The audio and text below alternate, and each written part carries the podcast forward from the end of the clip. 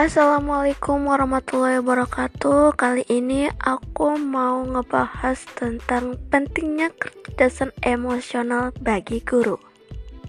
Kita pasti pernah mendengar tentang kecerdasan emosional. Kecerdasan emosi sangat berpengaruh pada kemampuan seseorang untuk mengekspresikan dan mengendalikan emosi. Tidak hanya itu, Ketingkat emosional yang dimiliki seorang akan terlihat pada kemampuan untuk memahami, menafsirkan, dan menanggapi emosi orang lain. Hmm, apakah kecerdasan emosional ini adalah faktor genetis atau bawaan? Yuk, simak dulu. Ada banyak faktor yang mempengaruhi kecerdasan emosional. Beberapa peneliti berpendapat bahwa kecerdasan emosional dapat dipelajari dan diperkuat. Sedangkan ada juga yang berpendapat bahwa kecerdasan emosional memang karakter bawaan dan sebagai seorang guru atau pengajar, apakah perlu kecerdasan emosional itu penting? Ya, memang perlu.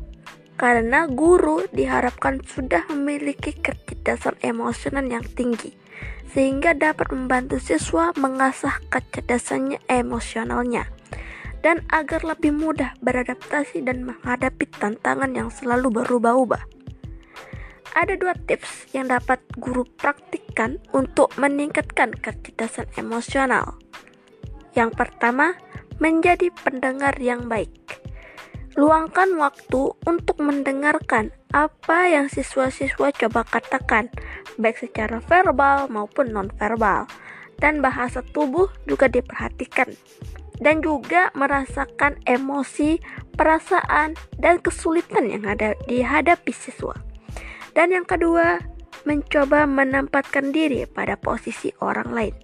Berlatih berempati dengan orang lain dapat dilakukan dengan membayangkan bagaimana perasaan guru saat berada dalam situasi mereka agar dapat membangun pemahaman emosional tentang situasi tertentu serta mengembangkan keterampilan emosi yang lebih kuat dalam jangka panjang. Terima kasih yang sudah mendengarkan. Kita ketemu ke episode selanjutnya. Dadah.